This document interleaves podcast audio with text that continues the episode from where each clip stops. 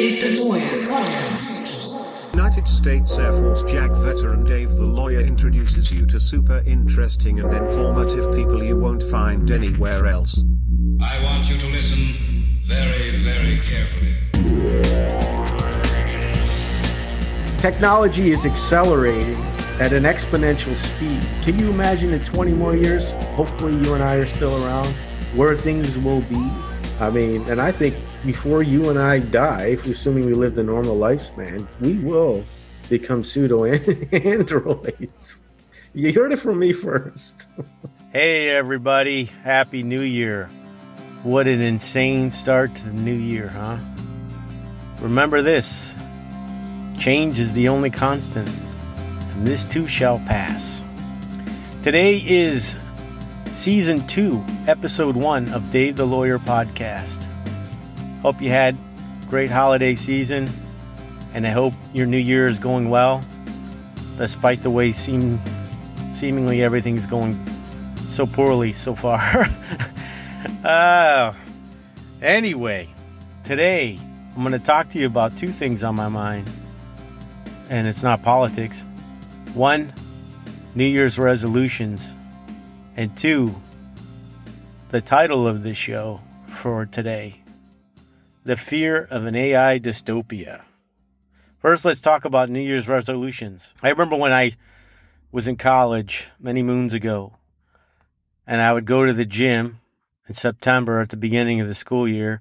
The gym would be packed, probably literally hundreds of people in the gym competing for the weights and the machines.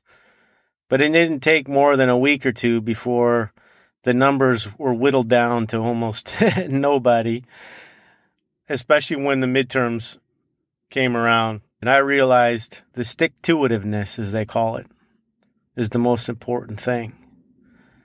I think sometimes we set our goals so high, we don't meet them. We start to feel guilty and then we give up altogether. So, something is better than nothing. If you have a resolution, let's just say it's going to the gym for this year. You have a resolution, set your goal high, but don't beat yourself up if you don't make it. Just do a little bit every day. Maybe just go on the treadmill for 10 minutes and walk instead of running your two mile goal.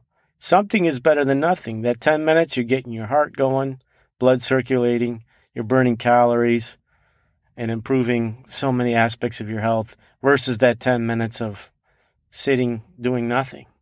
And if you add those 10 minutes, seven days, that's an hour and 10 minutes of activity that you did of exercise versus the nothing.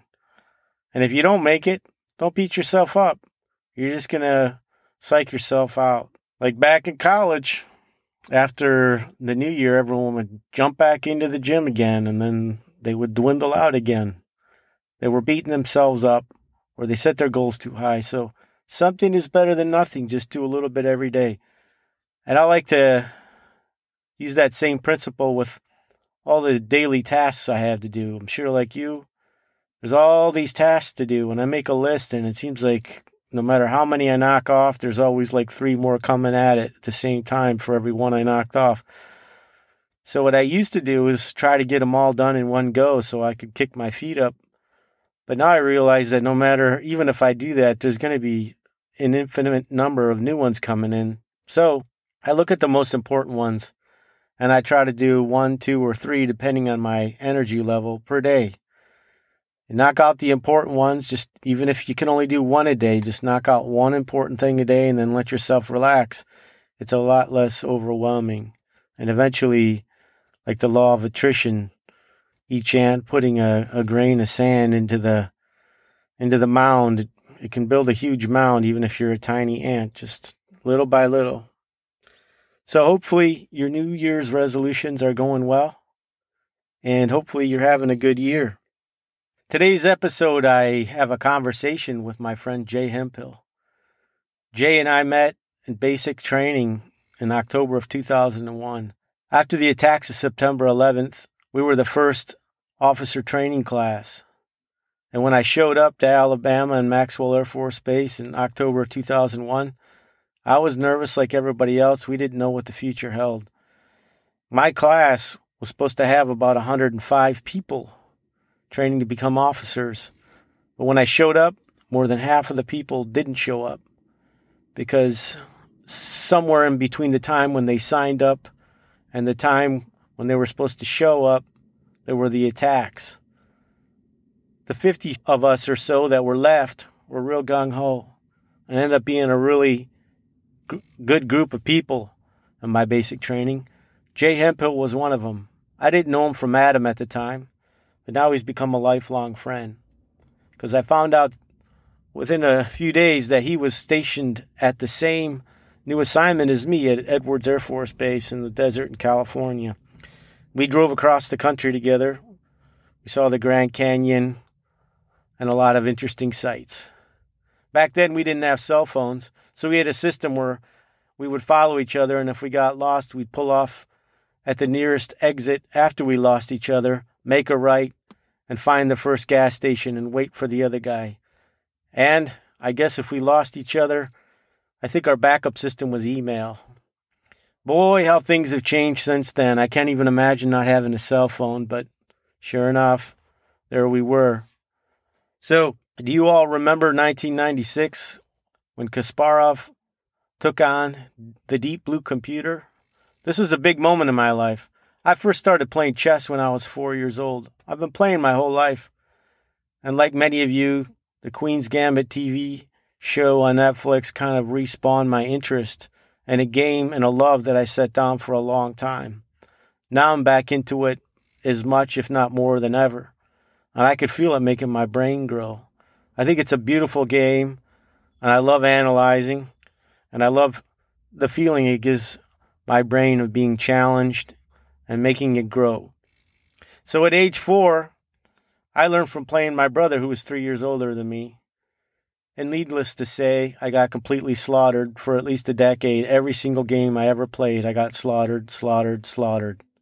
But I never stopped because I had a goal of one day being able to beat my brother. Finally, around the age of 13 or 14, I finally did.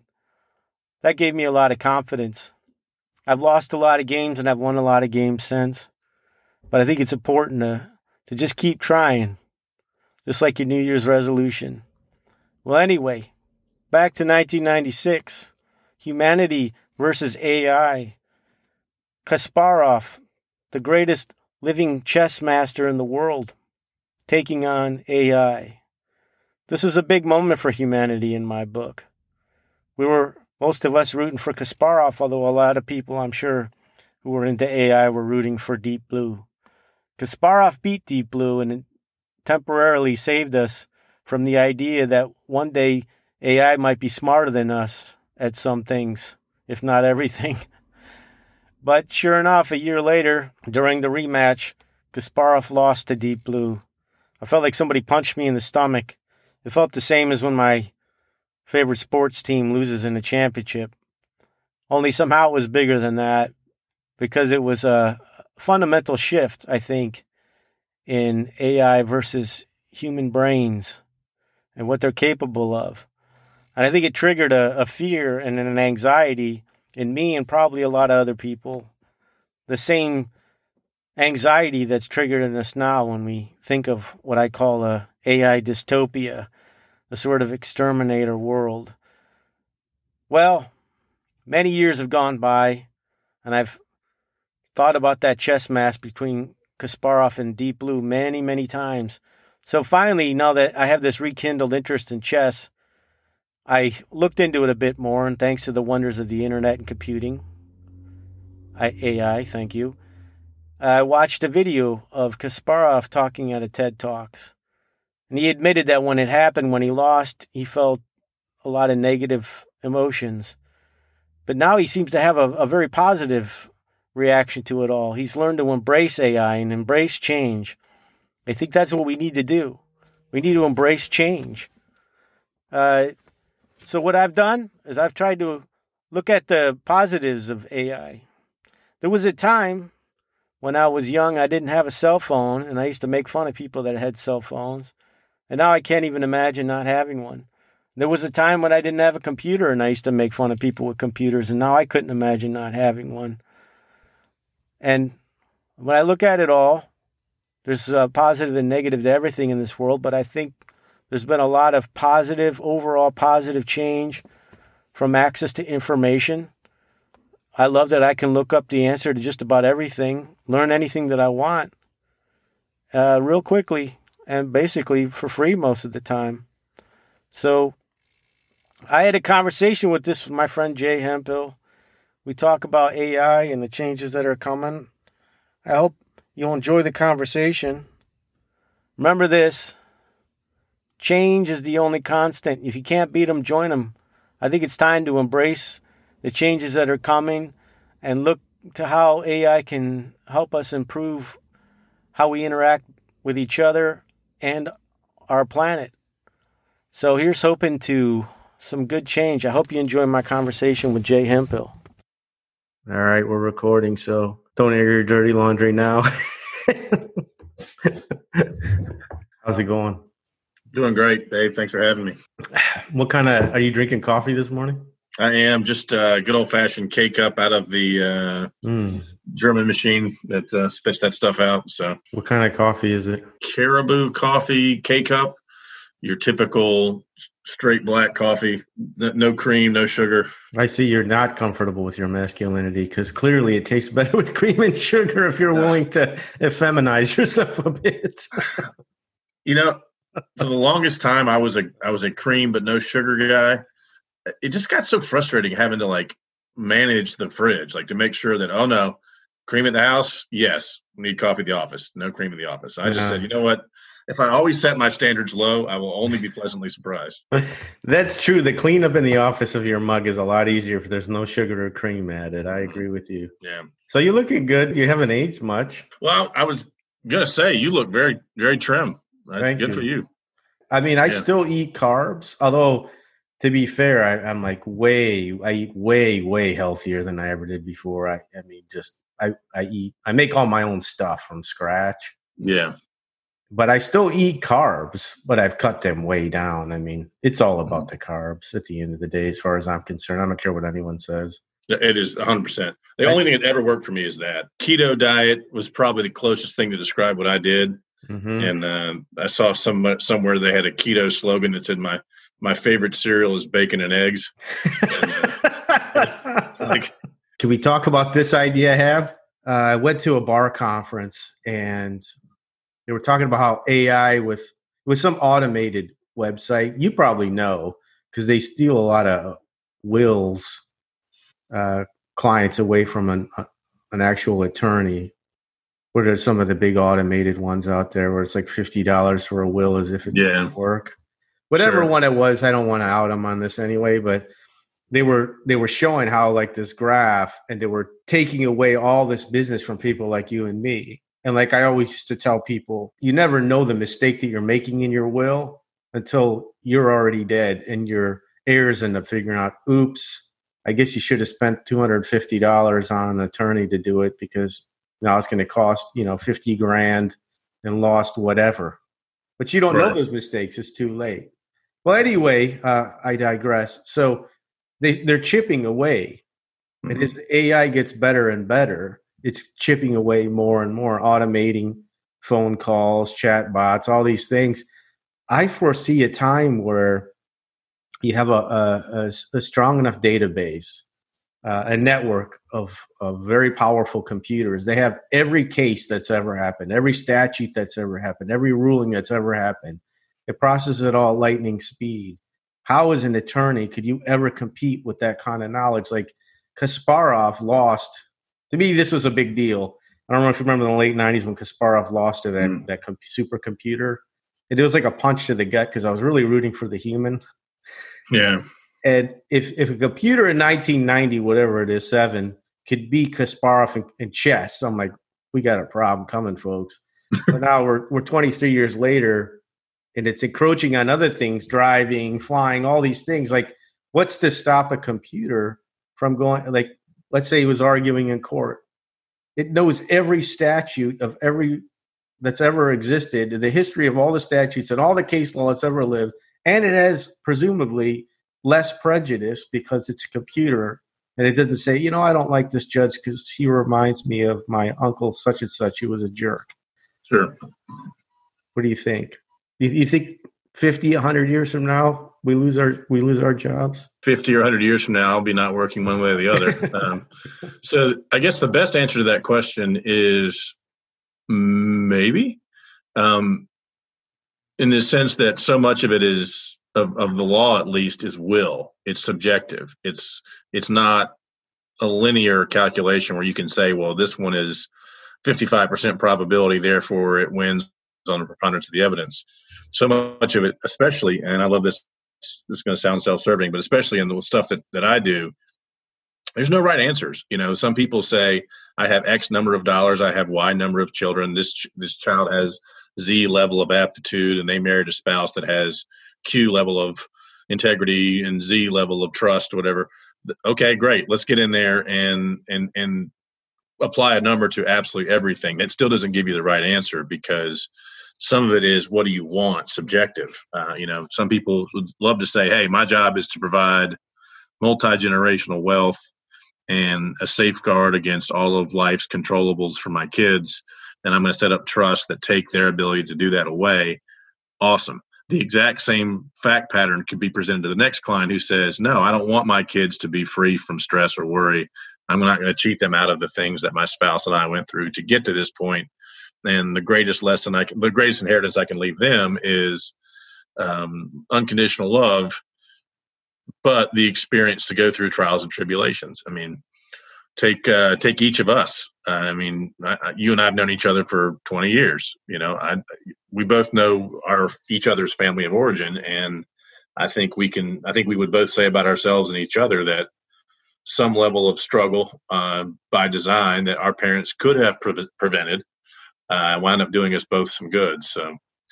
Um, to kind of pivot to, to what I do for a living, it's sitting down and having those conversations and say, all right, you want to help your children i want to help my children but based upon our life experiences and values the how is different uh, even with the same what goal in mind right you know i want to provide x number of incentives and and condition them on certain behaviors you may have uh, the same goal and take a different path so i'm, I'm guessing in, in what we do computers are going to be helpful in terms of probabilities, but ultimately it comes down to individual choice on the part of the person on the the end user, the consumer side, right? You know, this is this is my goal.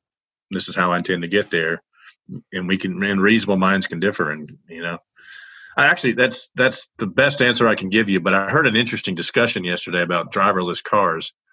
They were talking about how you know everyone's talked about well, five years from now we're not going to have the need to, to own a vehicle because you can just summon a car and it'll come pick you up and, and parking lots in cities will be a thing of the past and somebody made a good point it's like this was a discussion that we were all having this time last year right right what happens if you're living in california and your governor says we're on lockdown do, do you do you have the power to summon that car if some you know lawful sovereign says what car? You know it's in our public interest that we don't have people moving on the highways. And so the ability even if it's less efficient from an autonomy standpoint to be able to get in a car and drive to a place without the permission of somebody who's in temporary charge of the state is an, an issue where agency and autonomy are more important than efficiency right um, so you know the computers provide a, a, level of central control that makes things more efficient and doesn't always make things better you you've thrown a lot at me there's a lot to contemplate and talk about there but we play devil's advocate. You know, you, have, you ever heard of a, a Monte Carlo scenario? I've heard that term. I don't know what it means. They have computer programs now um, in Excel if you want to buy the premium version, and it'll crunch numbers and it'll crunch it millions and as many times as you want, 100 million times. And it'll come up with probabilities in every scenario that you throw at it. This thing they had to do in the MBA was pretty much way over my head, but you have to be a master of statistics to really work it right. Anyway, it, the point is that it crunches millions, hundreds of millions of, of calculations. It gives you probabilities that are reaching the point of almost a perfection in a calculation, which a human brain, obviously, we, we probably do make millions of calculations, but we're, we're a little bit more prone to error. Of course, it's only as good as the human that programmed it for now. Foresee a time where there's a computer that puts the inputs, crunches it, crunches it billions of times with, I don't know, we'll say millions of other computers. And then it goes to the client and it says, here are the five scenarios that 200 years ago Jay Hemphill would have would have per- provided his client. If you go down route A, there's this probability that this will happen with your offspring. Route B, there's this C, D, E, and F. You go ahead and choose. But I guess I'm saying, what is it about a human being uh, inherently that would be superior to a computer, it, assuming it got to the point that it could do logic puzzles at least as well, maybe better than us? We have emotion, but emotions don't make good decisions for the most part. They get in the way. So, so let me give you this example. I am a 38 year old fellowship trained cardiothoracic surgeon. I'm at the beach and I hear a drowning swimmer. Statistically, it makes no sense for me to risk my life running into the surf to drown, to survive some stranger, even if I, especially if I knew all the facts. The computer says stay on the beach, right? um, Huh? but but the goodness of living in a moral society knows that you know we're all going to enjoy the surf a little bit if we look after each other, even when it doesn't make um, statistical sense to save that person. Um, maybe there's a there's an uh, there's a dividend to inefficient generosity that computer is not going to capture the same way, or or maybe it does. Billion, billions of calculations down the line, it factors that in, but I think somebody just has to have a natural instinct that says, "No, I'm going to do the right thing, even if it's not the logical thing." These are great philosophical discussions, and I appreciate you indulging me because I, I try to have these conversations with people, and most people just say, "So what's on TV?" know, they, they, and I feel like a weirdo sometimes, but these are the things I think about all the time. So let me, is it, if it's my moving chess now, uh, let me move my knight forward and attack your queen. Uh, that same scenario, you have a lifeguard that's a boat it has all the resuscitation equipment and it has mobilized arms, whatever it needs, like a human, and it goes out and it saves the guy and, and measures his heartbeat and uh, the the water in its in his lungs and can do all the vitals and it. Well, why couldn't a, a robot save the that drowning victim and there's no calculation of risk to, to itself because it can't drown like you could when you ran out there. This is going to end in robot sharks with laser beams, isn't it? You know? the thing is, I mean, it's maybe it sounds far fetched for a lot of people, but this is, as far as I'm concerned, it's the inevitable future. It's it's mm-hmm. happening, and it's happening at a lightning speed. It's accelerating. I mean, these are real issues that I think you and I are going to see in the next ten to fifteen years. Let me take you back in time. You remember the first time you got a cell phone? When was Yeah. it? Was it when you and I got the cell phones at the mall? Yeah, had to be, yeah. The Antelope Valley Mall. Okay. Those were actually pretty nice little phones. Let me take you back in time, five years before that, when uh, my parents gave me uh, a, a piece of luggage with a with a brick inside, and they said yeah. it was a mobile phone, and they said only use it in emergencies because it was like a thousand dollars a minute. hmm Um, so I never I never used it. Two or three years later, at most, they had the kind of phone you and I bought, which was the ones that were about the size of phones now, and it could make calls, and it could receive calls, and it could text. But you had to hit AAA, CCCC. You had to remember when you had to Right, hit, right, right, right, right. Such a pain. It wasn't worth it, but it could text.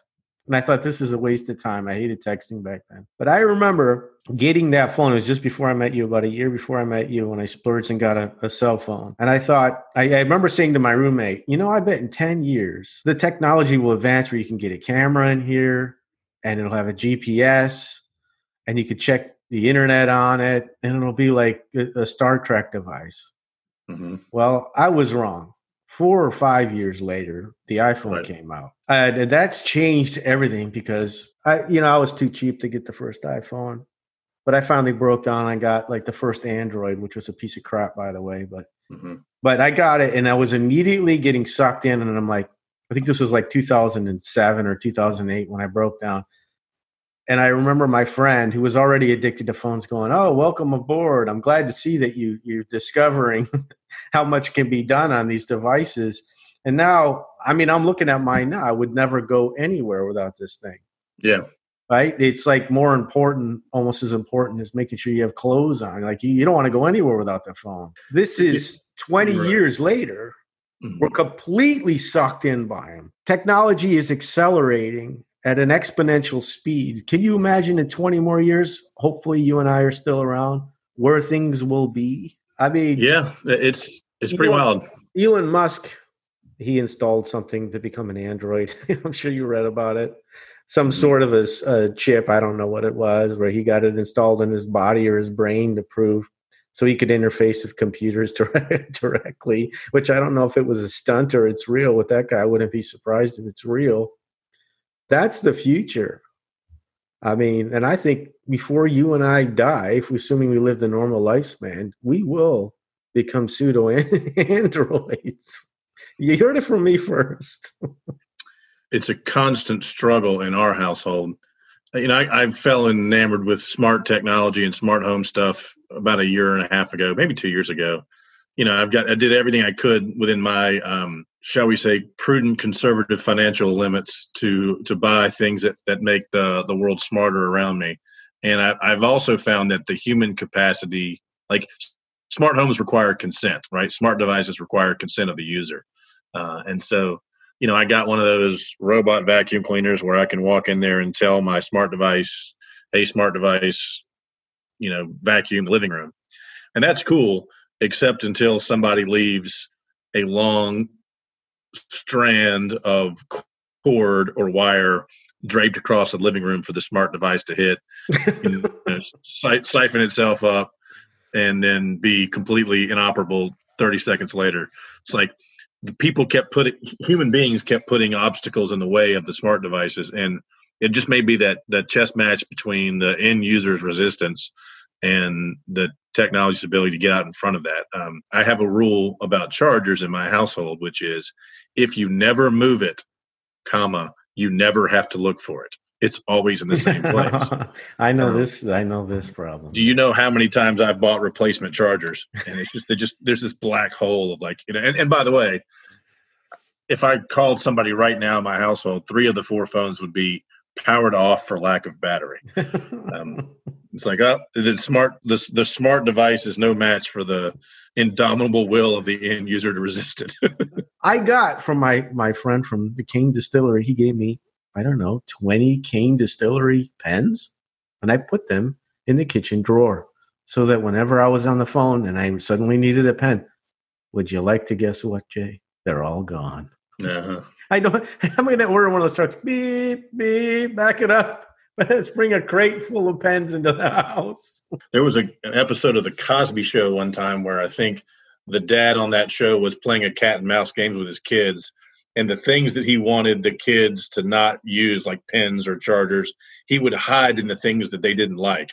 Like he he like the kids didn't like putting up the Christmas lights with him, so he put like the snack cakes in the box marked Christmas lights, so the kids would see that and and and run the other way.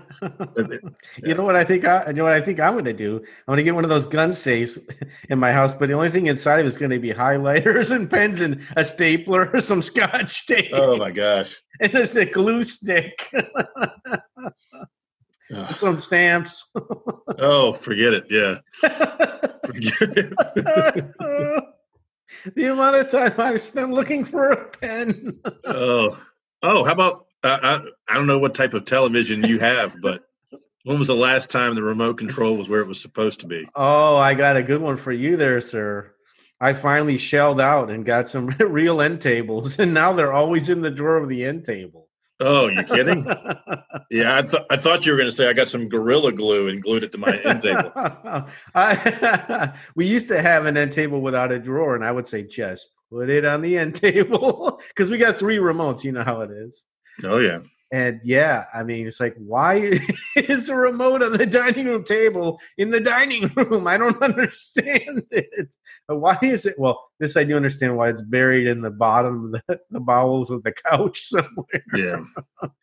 You'll be doing somebody's laundry and you'll reach into the to the, to the the washing machine and you'll pick up a pair of sweatpants that contains the remote for the for the downstairs TV. It's like, well, there's fifty more dollars we won't be singing again. the, the worst part about the devices now is you can't turn the damn TV on or off without the remote. oh, forget it. I, Forget I it. had to I had to unplug it once because I couldn't turn it off. I'm like, what is this? 1840? I Mm, right, right, right. the device and power off manually. Can we invent Yeah. some technology where I push a button on the device and it turns it on and off? It's so ridiculous. Yeah, it is. It is pretty. It is pretty crazy. Hope you enjoyed my conversation with Jay Hemphill. I realize there's a million things we could have talked about in that quick little episode, but this is a topic that you can talk about for the rest of your life. I'm sorry if I didn't hit all the points that you wanted to hear us discuss, but it was an impromptu conversation. We didn't even plan having the conversation about that topic. If you enjoy it, then hopefully we can do some more of it, and if not, we'll move on to something else. Stay safe, stay positive, and remember all storms pass. This too shall pass. Thanks for tuning in. Bye.